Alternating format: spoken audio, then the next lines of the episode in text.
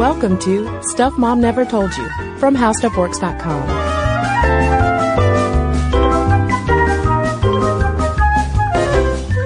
Hello and welcome to the podcast. I'm Cristen. And I'm Caroline. And today we're talking about boobs in motion. Boobs sweating, boobs bouncing, boobs exercising, Boobs on the move. boobs on the move. And on the move they are because we're gonna get, I don't wanna, I'm not gonna spoil it, but there is a factual tidbit in this episode that involves a car and it's blowing my mind and I, I can't wait to blow y'all's minds too because boobs, when you move, they move even faster. Breasts are incredible. I'm just going to go ahead and say it. They're incredible, but they can also make exercising incredibly challenging. Oh, for sure. And this episode was inspired by research that I just stumbled across of how uh, there are now two and only two studies looking at how uh, breasts and our breast size influence women and girls' likelihood to exercise. Yeah, well, I, it's funny that we had like boob research kismet, I think, because, uh, just further proving that you and I are somehow connected at the brainstem. Because around the same time that you were stumbling across this research, I was separately having a conversation with someone else about how lady golfers frequently have to change their stance or have a different stance than male golfers because of their breasts getting in the way of their swing. Yeah, there was uh, this golf commentator who was quoted in one of the pieces I was reading from like 1995 where uh, during an LPGA uh, event, he said on television, yeah, women's boobs just get in the way. just like straight up said it. And Well, the thing, not entirely wrong. I know. The thing is like cringe reading that, but then at the same time it's like, well, I mean, you do have a point.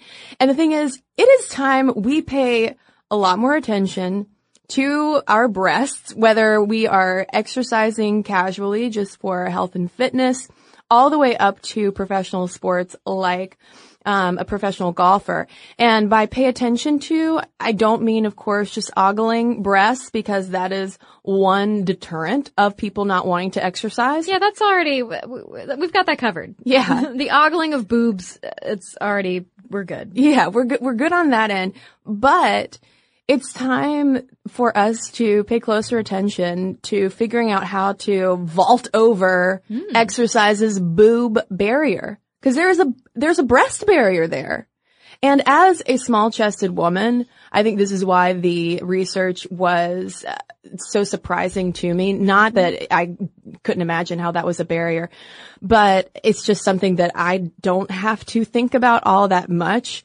I, I jog and I can wear a compression sports bra and I'm good. Um, but not the case for women who have more than my A cups. Yeah.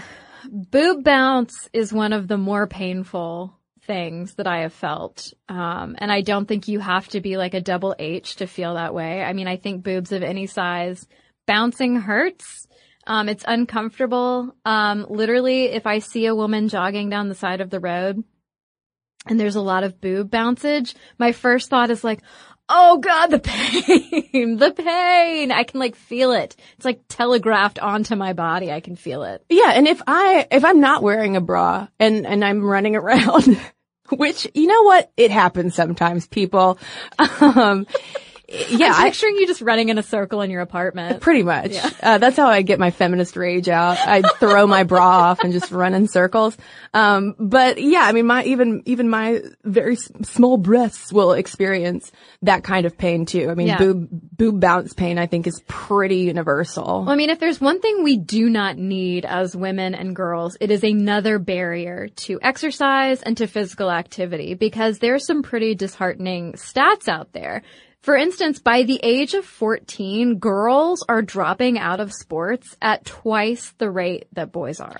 And a lot of times, the explanation for that, the go-to explanations are, oh, well, girls become a lot more self-conscious with puberty. Mm-hmm. Um, they are not as interested in uh, becoming like fit and potentially muscular, but they're more concerned about like beauty appearance. And, and that might be the case, but Uh, looking at the study we're about to, I think there's, there's more boob to it than that. and outside of organized sports, according to statistics from the Centers for Disease Control and Prevention, less than 20% of high school girls are getting the recommended amount of daily physical activity. And even that is half of what boys are getting. So like across the board, boys are exercising more. Yeah, and this is not only bad for just general health and establishing healthy, happy habits when you're a young person, but it also stinks because exercise is good for our breast health as well. It's not just making sure that you're a healthy weight and that you're fighting anxiety and depression with some good old physical activity, but your boobs could benefit from some moving around as well. And that's according to the Cleveland Clinic. Um, women who get plenty of exercise, are 25% less likely to develop breast cancer because good, solid exercise, getting your daily recommended exercise can boost your immune function. It can ward off obesity and it can lower levels of both estrogen and insulin.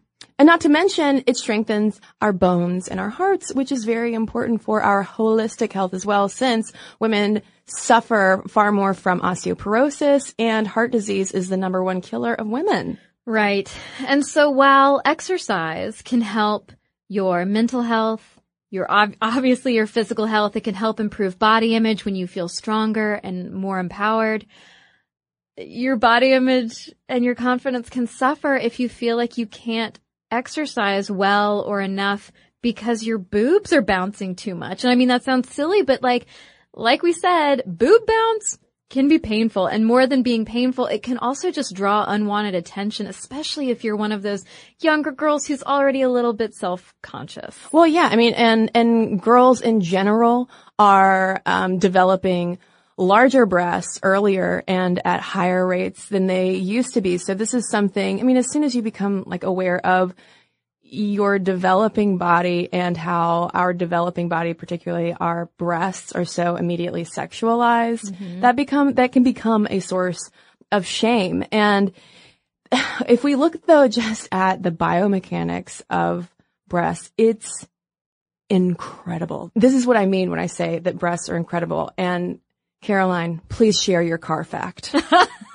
this is my favorite little tidbit. So you know, Cristen did mention that boobs and their movement and how they move has not been studied overly much yet, but one more recent study found that nipples on a C or D cup breast, when you as a person are moving, they can accelerate up to 45 miles per hour in one second, which my friends is faster than a Ferrari.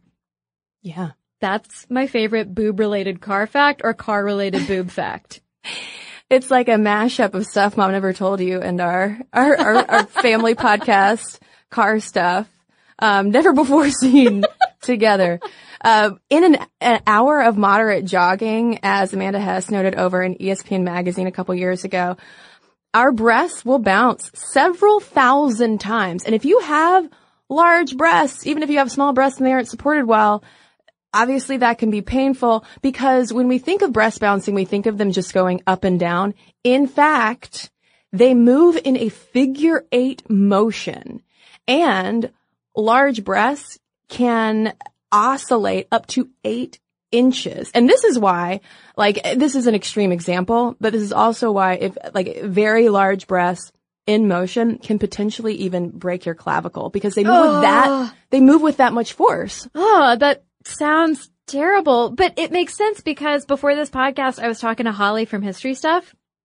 And she was talking about the very real divergence that happens when you are growing up and developing breasts of whatever size between the girls who go on to pursue ballet and the girls who, for instance, go on to pursue like hip hop dance or modern dance.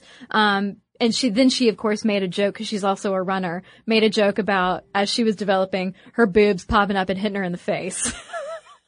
Well, and I, I'm I'm assuming that you know ballet is obviously associated with smaller breasts. That's probably why I did ballet for quite a while oh, into high school. but then she also Holly also brought up an interesting point, which uh, I had not thought about before researching for this episode. That she was so thrilled when she was in college and sports bras finally came out in full force on the market. Because I just think of sports bras as like, sure, they've always existed the way that bras have existed for a long time. No, like having good support bra wise and like knowing enough about your boobs and about sports bras to support them correctly, like that's kind of a new thing. Oh, it's still developing. Yeah. Sports bra technology has not caught up to the biomechanics of our boobs and their figure eight patterns. um, and I realized as we were researching for this episode that we should do a whole separate one on the history of the sports bra because it Ah. begins with a couple of ladies getting fed up and actually like tying two jock straps together. Interesting. Mm-hmm. Mm-hmm. I hope they were clean. Yeah, because I mean, you know, jock straps are essentially like men's sports bras, like uh, te- testicular sports bras, right? The sports bro. Yeah. So if we look though at this issue of developing breasts and girls exercise and sports participation, the fact of the matter is we need better bra education. Hmm. And I would also argue, and I'll get into this a little bit more, I would also argue that girls in public schools or in low income areas need more affordable, well-made sports bras. If we want to close that competitive sports gap, you know, with a drop off after they turn 14 at twice the rate of boys, sports bras are a big factor Oh, with dude, this. they're so expensive. They're so expensive, similar to, you know, the whole, uh, tampon, uh, t- free tampon tax Yeah. initiative and how now in New York public schools, I believe they're going to be provided for free, which is fantastic. Um, and this is all sparked by a very recent study and the only study of its kind, which came out in February 2016 in the Journal of Adolescent Health. The study is titled The Influence of the Breast on Sport and Exercise Participation in School Girls in the UK. And in terms of pain, up to 72% of women and girls experience exercise related breast discomfort. Oh yeah. No surprise. I'm no stranger to that. Yeah. But when they were talking to girls about their breasts and how their breasts influence their exercise or sports participation, 73% of them cited at least one breast related concern. And the number one was embarrassment over bounce. Oh yeah. Oh yeah. Okay. Are you ready for a sad Kara story? Yes. Because yeah. Also, again, because this is something. I, I mean, I had zero boobs when I was like 13, 14 years old. Yeah, so I was a little bit chubby when I was growing up and as I was entering my prepubescent phase and I was sprouting the first hint of breastises, um, I was getting a little bounce and it was uncomfortable. Suddenly, PE was painful. It was painful to go to the gym and do my, my lap around the track like I was supposed to. And so I, I went home and I asked my mom and I can't remember, this was in like fourth grade, fifth grade. And I asked to get a sports bra. And I mean, I was kind of excited by the idea, but also kind of the opposite of excited because it's like, oh yay, a bra, but also like, oh crap, I'm growing up in a bra. Um, and so, you know, she was more than willing to take me shopping and I went and I got a bunch of very basic white sports bras. Um, and I wore it to school because we had PE every day. And I remember so distinctly getting like stares because, you know, if you're wearing a white shirt, you can see that you're wearing a white bra underneath a white shirt. And I distinctly remember the popular girl walking by me and being like, are you wearing a bra? And I was just like, yeah. And I mean, she couldn't say anything after that. She bra shamed you? she bra shamed me. All because I was just developing differently. And I even remember, so fast forward to about seventh grade, I'm in science class. My teacher is this amazing guy. He's like so funny. He's everybody's favorite teacher. I think this might have been eighth grade. And he starts like making this he starts telling this story where he is talking about his own high school career or whatever, middle school career, and talking about th- this girl who developed early and had to wear a bra, and he was making fun of her. And I remember turning bright red because I was one of the, if not the earliest to wear a bra in my class, simply because I just didn't want to have the bounce pain when I ran laps in the gym. Ah, I am shaking my head at that teacher. Well, I know I'm I'm shaking my head at both of them because clearly there had not been enough education on that popular girl's part to understand that people develop differently and that if you have more tissue or fat on your chest than someone else, the bounce is going to hurt. And on the teacher's part, like what are you even thinking? You're talking to a co-ed classroom full of girls who are now presumably at this age all wearing bras or most of them. So like what what is the what is the making fun of and the shaming purpose? Yeah, also just inappropriate on a bazillion levels Oh, for yeah. a teacher to be talking about that. And, and I wonder with this study and, and the embarrassment that's cited, whether it's more just sort of an internalized thing of when your breasts are moving, you just, it makes your body feel really obvious. Yeah. And when you are 12, 13, 14 years old, at least in, in my recollection, the last thing you want to do is be super obvious. So whether it's something more personal like that or if it's the experience of having their breasts being ogled by boys and let's face it, also men. Um, because this reminds me, your school stories remind me of high school when, uh, in ninth and 10th grade, our class would go on a retreat at the beginning of the school year and we would go swimming and there was a girl in my grade who was very petite and she had very large breasts.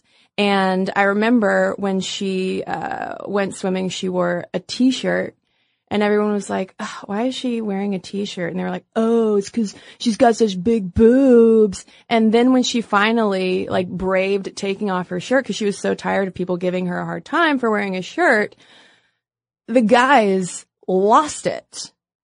You know, and, and, Yeah. and even the girls were like, oh my God, do you see her boobs? As They're if- so big. As if she's like doing something to you on purpose. yeah. Like, Yeah. I mean, there's so much, I mean, and this is what I mean by the broad education, like, we have really, I mean, we stigmatize girls' breasts a lot. yeah. So it's no surprise that that embarrassment factor is the number one. And it's not just, yeah, not just inflicted by, you know, people in public, you know, attention, unwanted attention from boys, but also the number two reason for embarrassment that the girls cited in this study was having to change in front of other girls. And I remember this too when I was taking ballet. Speaking of uh, ballet boobs a few minutes ago, um, you know, we all changed together and you quickly had to get like comfortable Yeah. um, getting naked in front of girls. And, uh, for me, it wasn't too embarrassing because in ballet, you were like expected to be flat chested.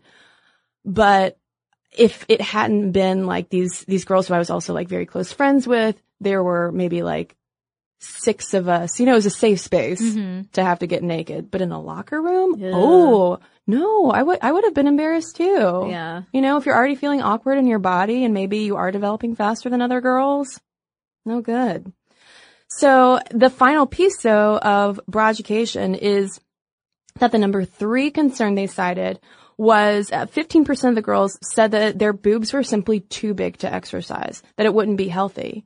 And that's, you know, a common fallacy that we think where it's like, yeah, I mean, if I run around, that's going to be, it hurts. Therefore it must be bad for my breasts. But in fact, the problem is that we don't have supportive enough and accessible enough sports bras. Cause a lot of them also weren't wearing sports bras at all. Yeah. Meanwhile, I was wearing like the same type of sports bra. I don't know when I first got a real quote unquote bra. Cause I mean, dude, like those sports bras, like for when you're like kind of pre-booby, Mm-hmm. you're not totally booby yet. You have the breast buds, which I know that's the correct anatomical term, but it squicks me out. It squicks me out too. I don't like that either. Um, but in this study too, they found that 46% of girls between 11 and 18 said that their boobs did influence their sports participation.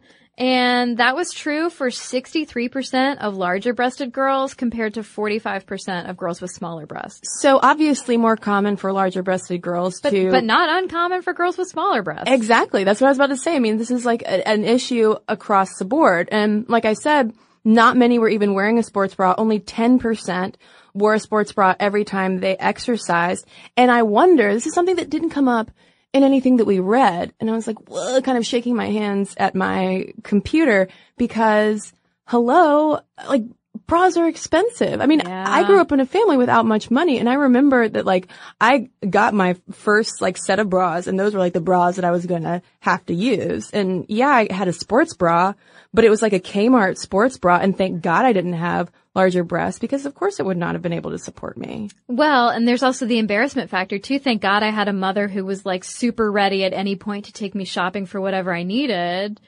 Um, because I'm sure, I'm sure like her as a grown woman was like, you don't need a sports bra, but she was willing to be supportive, as supportive as that sports bra.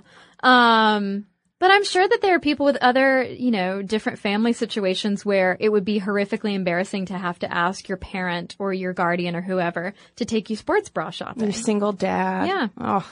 Um, and, and in this study again, for girls who exercised the most, they worried the most about how sports bras fit and also how their breasts looked while exercising. So we are uh, pretty much immediately like kind of scrutinizing and feeling nervous about the appearance of our breasts almost as, as soon as we get them. And hammering home again my bra education platform, 87% of those girls wanted to just know more about breasts in general. They hadn't been taught that much. And I have a feeling that kind of like the sex ed talk at home, you probably don't get a lot much breast education at home because it's one of those things where it's like, ooh, we don't, we don't need to, you know, fast forward your development too much. Or it's like, you know, oh, you're getting them. Good. Yeah. Good. Yeah. All right. Well, and there's a lot that adult grown up women don't know about their own breasts. Have I ever been professionally fitted for a bra? No, I haven't. I'm sure I'm wearing the wrong size bra. right I now. have. Side note. Okay. You know how like sometimes on the podcast we'll talk about a health issue and we're like maybe get a second opinion? Don't be afraid to get a second bra opinion as well. So I took a friend's advice and went to a particular department store. This is for regular bras, not sports bras, that will remain nameless. And it will remain nameless because it was a horrific experience. The women were nice enough. I mean, they were fine.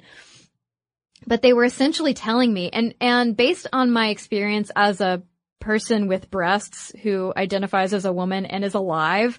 Um, I've worn bras for a long time and I know what fits and feels good and I know enough to know that you shouldn't wear a bra that is so tight that it feels like it's cutting off your blood flow. Um, and these women at this department store were essentially telling me that that's what I needed to do. I needed to wear a bra that was so tight that it was going to then stretch out and then it would fit. And I was like, I, that's not a thing, but I am now naked in this dressing room with you, so I can't tell you that you're full of it. Um, so they basically said that I needed to wear a bra that was significantly smaller than the size that I was wearing comfortably on a normal basis. Smaller cup size or smaller? Much smaller size? band size, Band size. and much bigger cup size. And I Oh. was like, okay, well, this is, I'm just going to, this isn't right. Uh, I won't walk you through my entire mental uh, process, but I was like, this is, this is so wrong. Um, and then I went to another store and was fitted by a nice elderly woman who essentially told me that, yes, you're exactly right, the size that you're wearing. But it, it's still good to go through that process of getting sized and fitted by someone who has been trained and knows what she's doing. And don't be afraid to get a second bra opinion. Well, and even just basics about our breast health and how our breasts work and concerns about how our breasts look, whether it's, you know, being shy about areola size or a random mole or hair, you know, all of these things that we have just sanitized from girls' educations. Um, cause, you know, 44% of the girls in that study too wanted to know specifically about, you know, breast and sports bras as it applies to, to exercise. And women could also use some more support as well. Uh, and again, this is something that's been really understudied. There's on, there are only you know a couple of studies looking at this.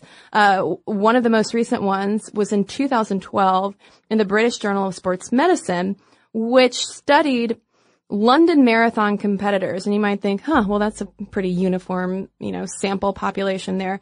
But in fact, that encompassed a range of shapes and sizes, including 56 different bra sizes from double A's to double H's and band sizes from 28 to 40 inches. So the methodology is sound. And they found that more than a third of those women reported breast soreness, but the correlation between breast soreness and exercise is not so clear cut because hello, you know what makes our breasts sore? Our menstrual cycles. And that is something I can attest to. Yeah. So like before I had an IUD, I never got breast soreness ever. I really never had PMS before I had an IUD. And, uh, suddenly I'm, you know, like a 32 year old woman breaking out and crampy and also like wanting to murder other drivers on the road and my boobs hurt. And it's crazy because my boobs get so big right before my period and they hurt and I'm like, oh, it's coming. Uh, because period related breast soreness, the struggle is real. The struggle is real. And I've had days when they're just like so sore that, yeah, I, am like, okay, it's going to be a yoga day. We are not going to go jogging. Why I'm referring to myself in the royal we, I don't know. um, well, no, you, you're encompassing all three of you. Oh, yes. Me and, uh, Lucinda and Lucille. Well, I was trying to think of, you know, some rad ladies, maybe like me and Gloria Steinem and F- Flo Kennedy. That's my, my little triumvirate. Um, and that London Marathon study though found that in fact, my breast soreness is real. Even A cups get sore. 25% of A cup women in the study reported soreness. And having a baby can influence this because as we talked about in our last episode on the science of saggy breasts, pregnancy structurally like changes our, our boobs. Yeah, hormones don't discriminate. No. It doesn't matter what size your uh, boob is.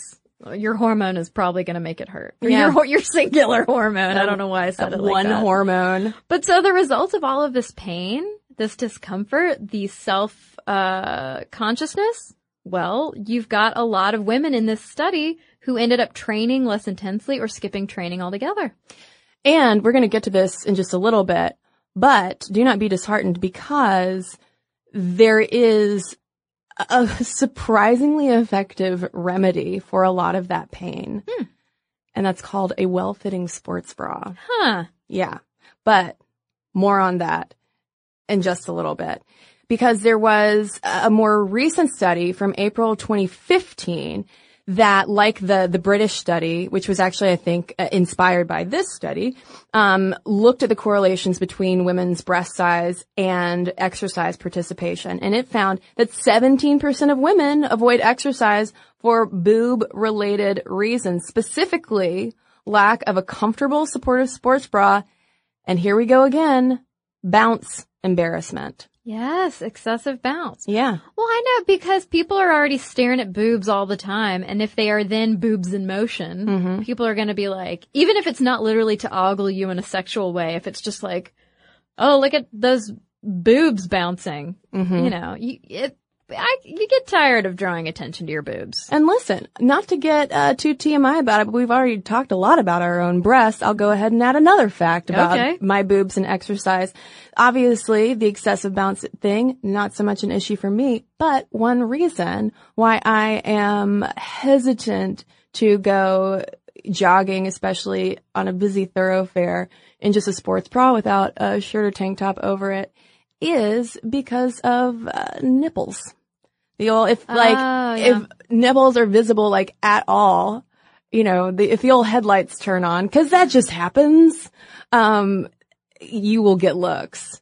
And Yeah. I mean, of course, it's just like a thing, you know, I'm sure people's eyes are just kind of naturally drawn to it, but I have felt so self-conscious before jogging and realizing, you know, in just a sports bra and then initially being like, yes, I'm running in just a sports bra and embracing my body. No big deal. Oh God, my nipples are really on, on parade. Um, the, Uh, well, I mean, that's, I, the sports bra that I had, like my main sports bra, uh, squeezes the life out of me. And part of that is that it flattens, not only flattens my boobs to my chest so much, but it also flattens and camouflages the nips as well. Well, I'm, I'm going to have a couple follow-up questions for you Okay. about that when we get to our sports bra, uh, section because the whole flattening thing, um, is pertinent. Pert, pertinent. like, like pert yes. breasts. Like breasts. pertinent to your perty, pert breasts. But in that April 2015 study on uh, exercise and women's breast size, one major factor that correlated to higher exercise rates was not smaller breasts, but rather higher rates of breast health knowledge. Yes. Be empowered. be Again, educated. Broaducation of knowing about sports bra fits, knowing what should feel okay, and knowing that if we experience pain or soreness, it is not necessarily because exercise is bad for our boobs. But one thing that didn't come up in either of these studies we've talked about that came to mind as I was reading this was, what about boob sweat? Yeah. because maybe there's an embarrassment factor around that. Although honestly, when I sweat a lot during um, when I'm exercising, I'm kind of proud of like all my all my sweat a little bit. Um, but if you have larger breasts, boob sweat can be also a source of discomfort. Well, yeah, because not only is there again the risk of being ogled because like you got a sweaty chest or possible discomfort because it's slipping and sliding down there, but also like for bigger chests, bigger breasts, you can potentially develop like a skin condition if you don't dry off, if you don't have a sports bra or a shirt that has wicking properties to get all of that moisture away from your skin. Yeah, breathability is an important thing to look for in sports bras because that under boob sweat, which apparently some people call swoob, can lead to chafing, possible rashes, and even yeast infections if that moisture hangs around long enough.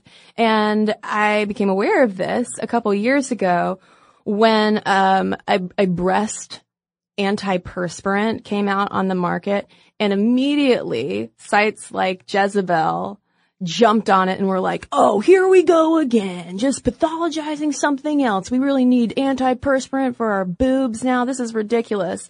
Um, although I will say, uh, the brand name Bust Dust is fantastic.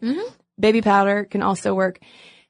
And finally, some larger breasted feminists on the internet said, uh, hey, excuse, um, I see what you mean there.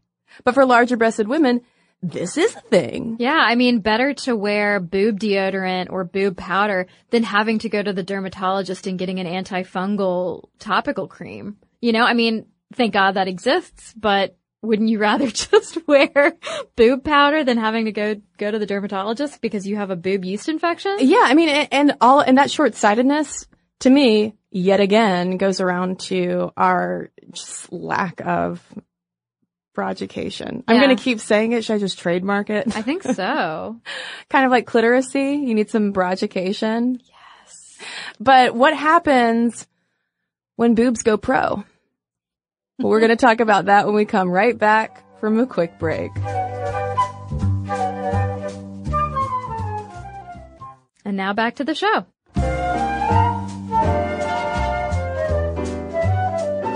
So like you said at the top of the podcast, Caroline, with your example of women's golfing, breasts can literally get in the way of uh, competitive sports. Well, yeah, and I mean, if just look at mythology, if you talk about the Amazons, according to Amazon myth, they just totally lopped off a whole boob so that they could be more effective with their archery. And there are a lot of professional or elite athletes who have undergone breast reductions Yes. in an attempt to improve their athletic performance. Although we should note that there is no study corroborating that that um, will reliably improve your game or your time, whatever. Are we surprised? I mean, there's been like all of like three boob sports studies. Yeah. Sports boobs? Sports sports boobs studies. Yeah, yeah. Well, and and also I think there, you know, we just don't we just don't understand still like how women's bodies work from head to toe all that well. Um, but in competitive sports such as golfing, obviously, archery, hurdlers, gymnasts, tennis players, anything where you have a swing, water polo players, apparently like keeping your boobs in the water. Oh, I mean, yeah. How many times have you jumped into a body of water, whether it is a pool or a lake or something, and that top just flies right off? I know that they're in one pieces, but boobs But in the still, water. there's the risk of them trying to escape from the top. Yes, yes, which happens, and even uh, Ronda Rousey, MMA fighter, um, in the sports bras, you Mm-hmm. know that the fighters will wear, has had to contend with potential nip slips. Yeah, because wasn't it her first professional UFC fight that um the her opponent was like on her back trying to essentially break her neck. And so she was worried about like, well, okay, I've got to survive, but also my sports bra is slipping dangerously lower and lower and lower. So she's fighting this woman with one hand and fighting with her sports bra with the other, basically. But if her, if she had experienced a sports bra malfunction during that fight, it certainly would not have been the first boob to be out at a sporting event. Yes. So Amanda Hess noted this in a piece she wrote over at ESPN magazine, which I was so thrilled to see when It it, came great. out a couple years ago because I was like, yes, sports boobs. Hello. No one's talking about that.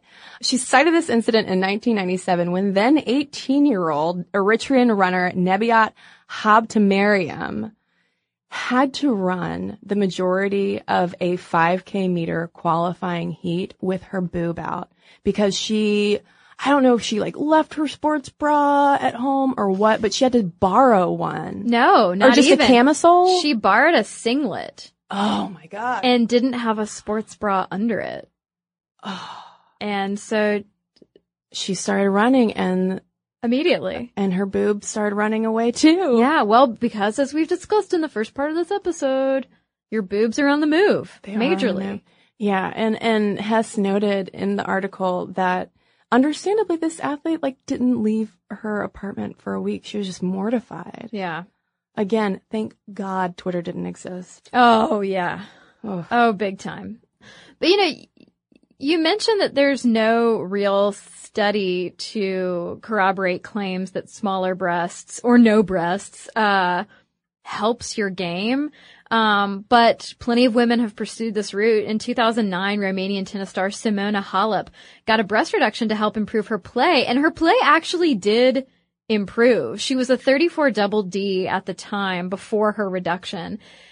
But there was a petition that a bunch of guys circulated, like asking her to not have the surgery.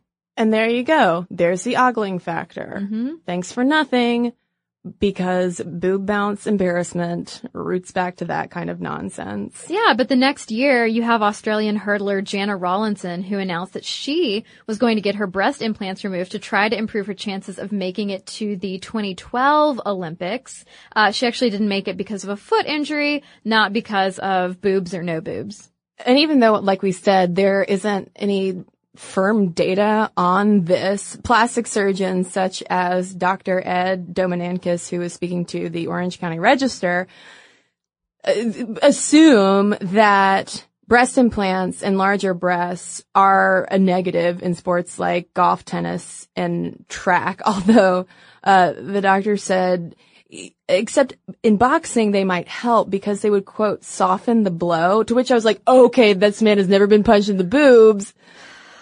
We No talked about way. this in our last episode. We did, and some people, speaking of MMA and Ronda Rousey, some have suggested that chest strikes, aka boob punches, should be um, banned in women's UFC fighting. But Rousey's like, what? No, no, just you just protect your chest. Well, there was an entire Reddit thread where somebody was trying to figure out how badly getting punched in the boob does hurt. And it was so fascinating to me to look at the responses because so many women were like, "Oh, it's the worst. I will have to lie down on the ground to recover." And other women were like, "No, it doesn't hurt at all."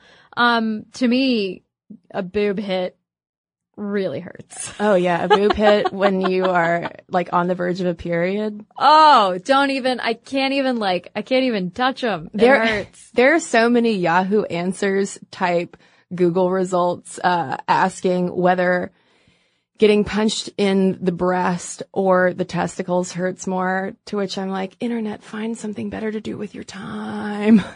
It doesn't matter. Yeah, I don't, yeah, exactly. But okay, so back to boxing though, uh, and punching everybody in their boobs in the ring. Uh, in 2009, British amateur boxer Sarah Blewden was not allowed to compete in the UK's Amateur Boxing Association events because of her breast implants.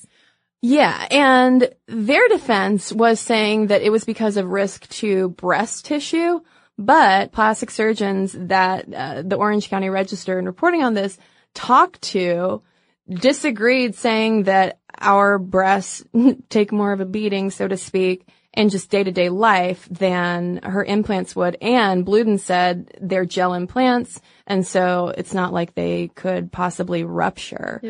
So, um, that was, I mean, that's just something you would rarely see of an athlete intentionally enlarging her breasts. Yeah. Um, and I would also imagine too that this is a factor for, uh, beach volleyball. Where, you know, I mean, the Olympics is happening as we are recording this podcast and, um, you know, a lot of uniforms are essentially like sports bras and, and briefs. And that is one of the reasons why it's a really popular sport for a male audience. Oh, have you seen the meme circulating about beach volleyball?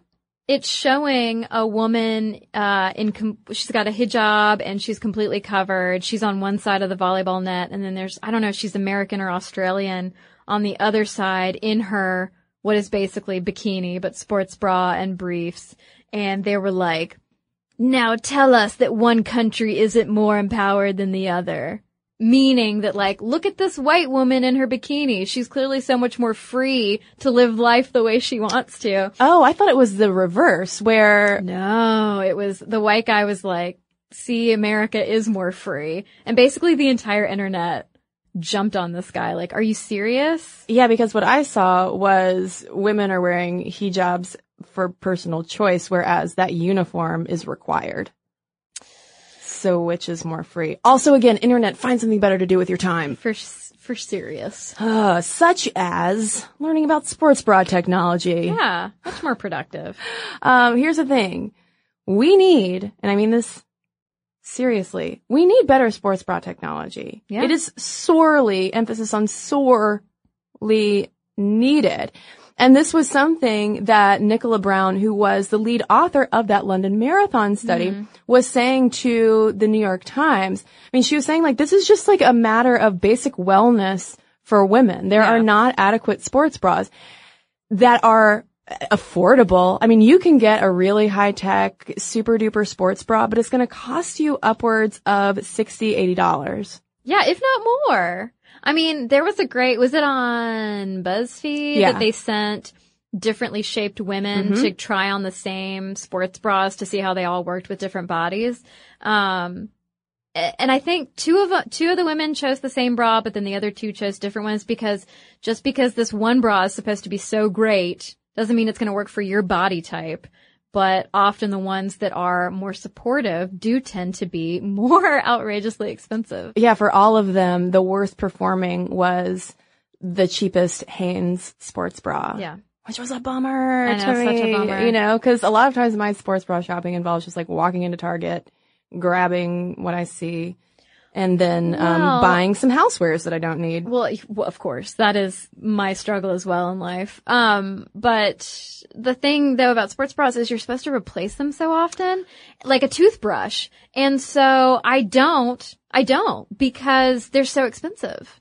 Yeah. I, um, didn't realize that I uh, basically need to get rid of all but two of my sports bras.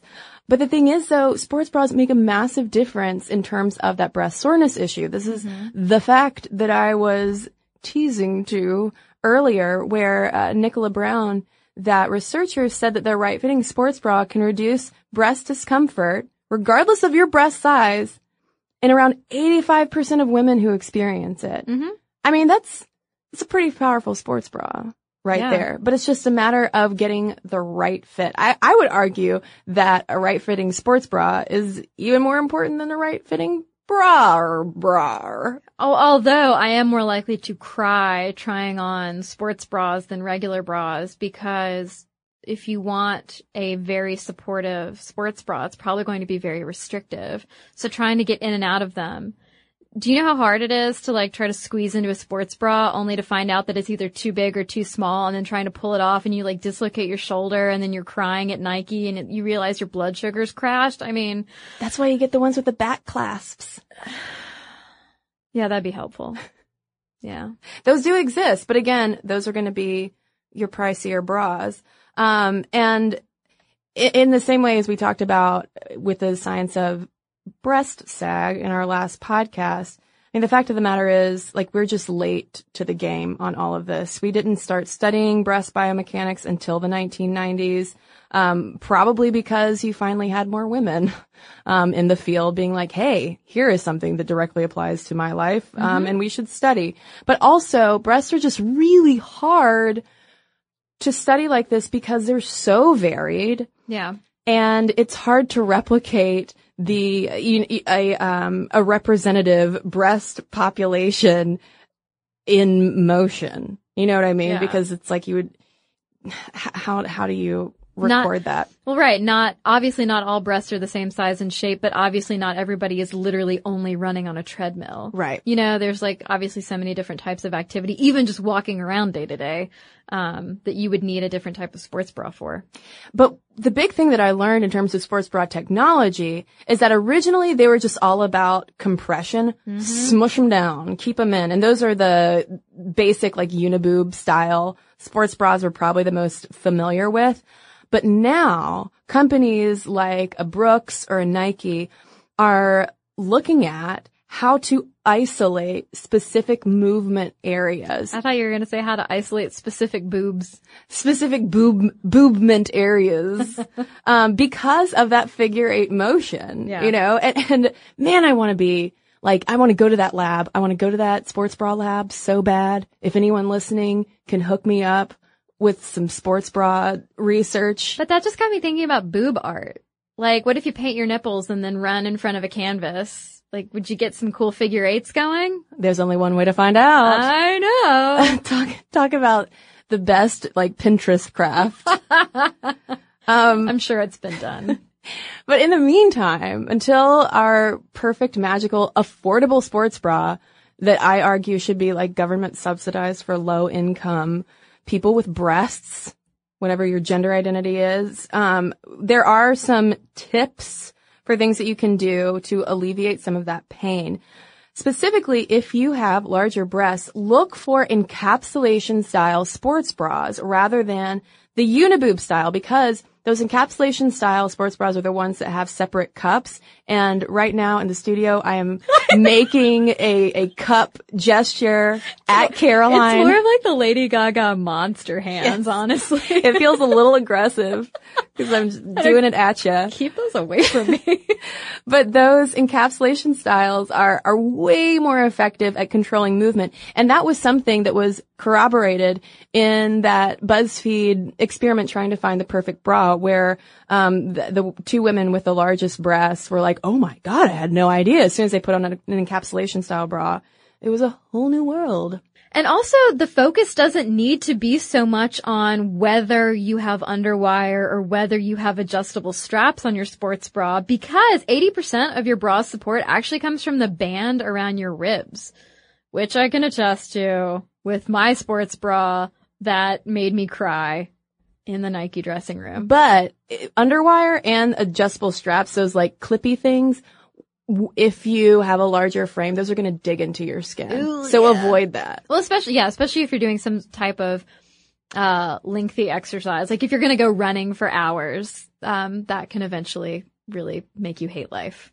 Also, just running for hours, plural. For hour, like, I don't know, maybe you're doing an Iron Man, Maybe so. an Iron Woman, An iron, Ironman. Ironman. Um, again, the back clasps can make life a lot easier. So can front clasps. Oh yes, the front clasp. Although, but then that would make it harder if you do have the, what did you call it? Encapsulated style. The, cause you need, if you've got that style, you need the front and center of the bra to be resting on your breastbone. Um, and the band to be sitting comfortably. So the front clasps might interfere with that. Um, just all the more important to maybe talk to somebody who knows, who has a better bra education. Uh, also look for breathability. Yes. That's a big factor for reducing potential chafe and those super strappy Lululemon bras that are really cute might not work the best support wise. Um, Yeah, like maybe maybe if you're gonna like go do yoga or some low impact thing where you just want to wear a sports bra but you don't care about bouncing or support all that much, maybe. yeah, I mean, like, the two, two of the girls in the BuzzFeed piece chose the Lululemon bra. Um, one of them was smaller chested, but the other girl who chose them, I think was a C cup. So, I mean, Lululemon bras will cost you a fortune, but I mean, they are very well made. But again, those, the multi-strappy, multiple straps don't equal multiple support because again, it's all about that waistband or the um, chest band, excuse me. Maybe you've got a waistband on your bra. I don't know. Yeah, how how, how high on are your your, your girdle bra. And again, you know, you're probably going to have to to replace them more often the way that you would your tennis shoes. You know, if you're if you're out there running every single day, for instance, you're going to have to replace your tennis shoes or your running shoes more often than someone like me who doesn't run, um, but who used to. All right, stop judging. Um, it's the same with your sports bras. There, with all of that supporting and the stretching and everything that's happening and washing them regularly, I hope they're eventually going to get worn down. They are. And I think the, the biggest thing that I would advocate and also listeners, I would love some tips on how to better do this, but we need to do such a better and more vigilant job of just normalizing breast development for girls. Um, because obviously, like, we need better sports bras, yes. But, you know, the fact that for girls and women alike, that embarrassment factor Mm-hmm. plays such a prominent role in determining whether we do or don't exercise for health's sake. This is not about staying thin. This is about being healthy. What did Sissy Spacek's mother call them and Carrie? Dirty pillows? We need to like get away from the mentality that what is on your chest as you're developing through puberty are dirty and somehow embarrassing and shameful because it's just part of your body. So the more that we can understand about our anatomy and our development, what's healthy, what's unhealthy, uh, the better for all of us. And hopefully the fewer um, popular girls who will approach girls like me and for some reason shame them about needing to wear a bra. Very bizarre to me. Bra shaming. Cause that was something, I thought that would be like a badge of pride. Like, who got their period first? I don't know. I don't know. We can't all live in a Judy Blume book, I It's guess. true. It's true. And when it comes to bra education, boys need it too in the sense of raising boys to treat and look at girls as humans rather than sex objects. Yeah. So, and, and for them too to just understand like basic female development, you know, um, destigmatize all of this stuff. It's healthy for everybody. So with that, listeners, we want to hear all of your thoughts. I know we have a lot of uh, people who exercise, whether with organized sports or casually work out in our audience. I know a lot of people are probably listening to this podcast while they are jogging or at the gym and am so curious to know whether this rings true for you and any tips that you can offer, any sports bras that you can recommend. Yes. Send it all our way. Momstuff at howstuffworks.com is our email address. You can also tweet us at momstuffpodcast or message us on Facebook. And we've got a couple of messages to share with you right now.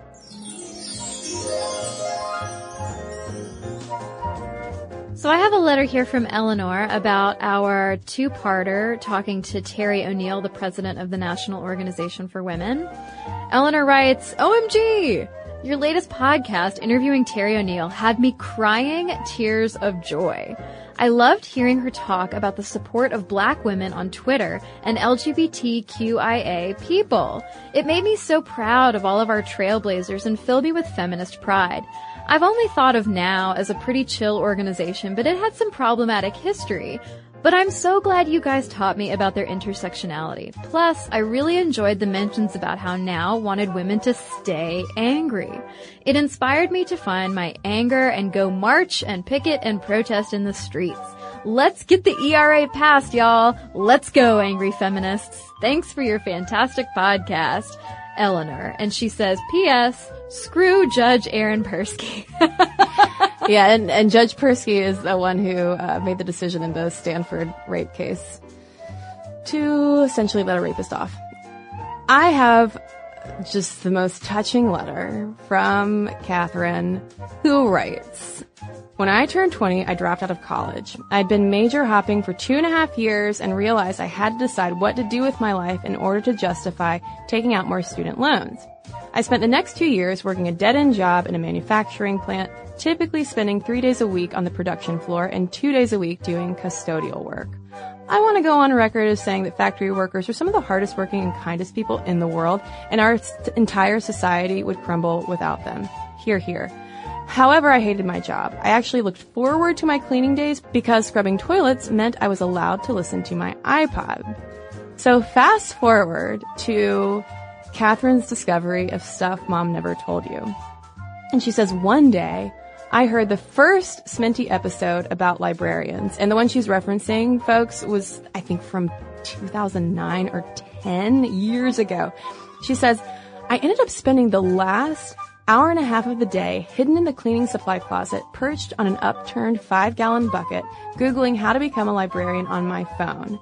I had achieved step one to a happy life. Figure out what you want. It was time for step two. Figure out what you have to do to get it. I discovered that in order to become a librarian and run my own library someday, I needed to go to grad school, which meant going back and getting my bachelor's, which was somewhat intimidating. Within a few weeks, I'd applied to two schools, one that offered a BA in women's and gender studies and a community college as a safety school to boost my GPA. My essay and letters of recommendation must have been convincing because I was accepted and I majored in women and gender studies. And for a school in a state that's around 90% white, we had an amazingly intersectional program. More than half of the WSG professors I had were women of color. Three of my favorite professors are immigrants, and I had at least as many queer professors as straight. Instead of listening to Sminty while scrubbing toilets, I was listening during my commute to school. And Sminty episode topics and fun facts made it into my papers and classroom discussions on a regular basis. This past May, I graduated as a member of our WSG Honor Society, IOTA, IOTA, IOTA, and finished my undergrad with a 3.4 GPA. I'm the first of my immediate family to finish college. In a couple of months, I'm heading to the University of Denver, my first choice grad school, where I will be getting my master's in library and information sciences. I'm currently on the longest step to a happy life, step three, do the work. Even though the original librarian episode was before Caroline's time, I thought it was important that I share my story with you wonderful ladies. One episode of this podcast sparked an epiphany that completely altered the trajectory of my life. I highly doubt I'm the only one out there who has had this type of experience. On behalf of all of us who have had their lives changed by this podcast, I want to say thank you so freaking much. Even though we've never met, I love you both to the moon and back. Well, Kat, first of all, congratulations. Second of all, you are a badass. And third, thank you for one of the best letters we have ever received. And um, I don't want to put words in your mouth, Caroline, but I can say for myself that y'all have changed my life as much as perhaps we have changed yours. So thank you so much. And if you have letters to make us cry as well, momstuff at howstuffworks.com is our email address. And for links to all of our social media, as well as all of our blogs, videos, and podcasts with our sources, so you can learn so much more about boobs, head on over to stuffmomnevertoldyou.com. For more on this and thousands of other topics, visit howstuffworks.com.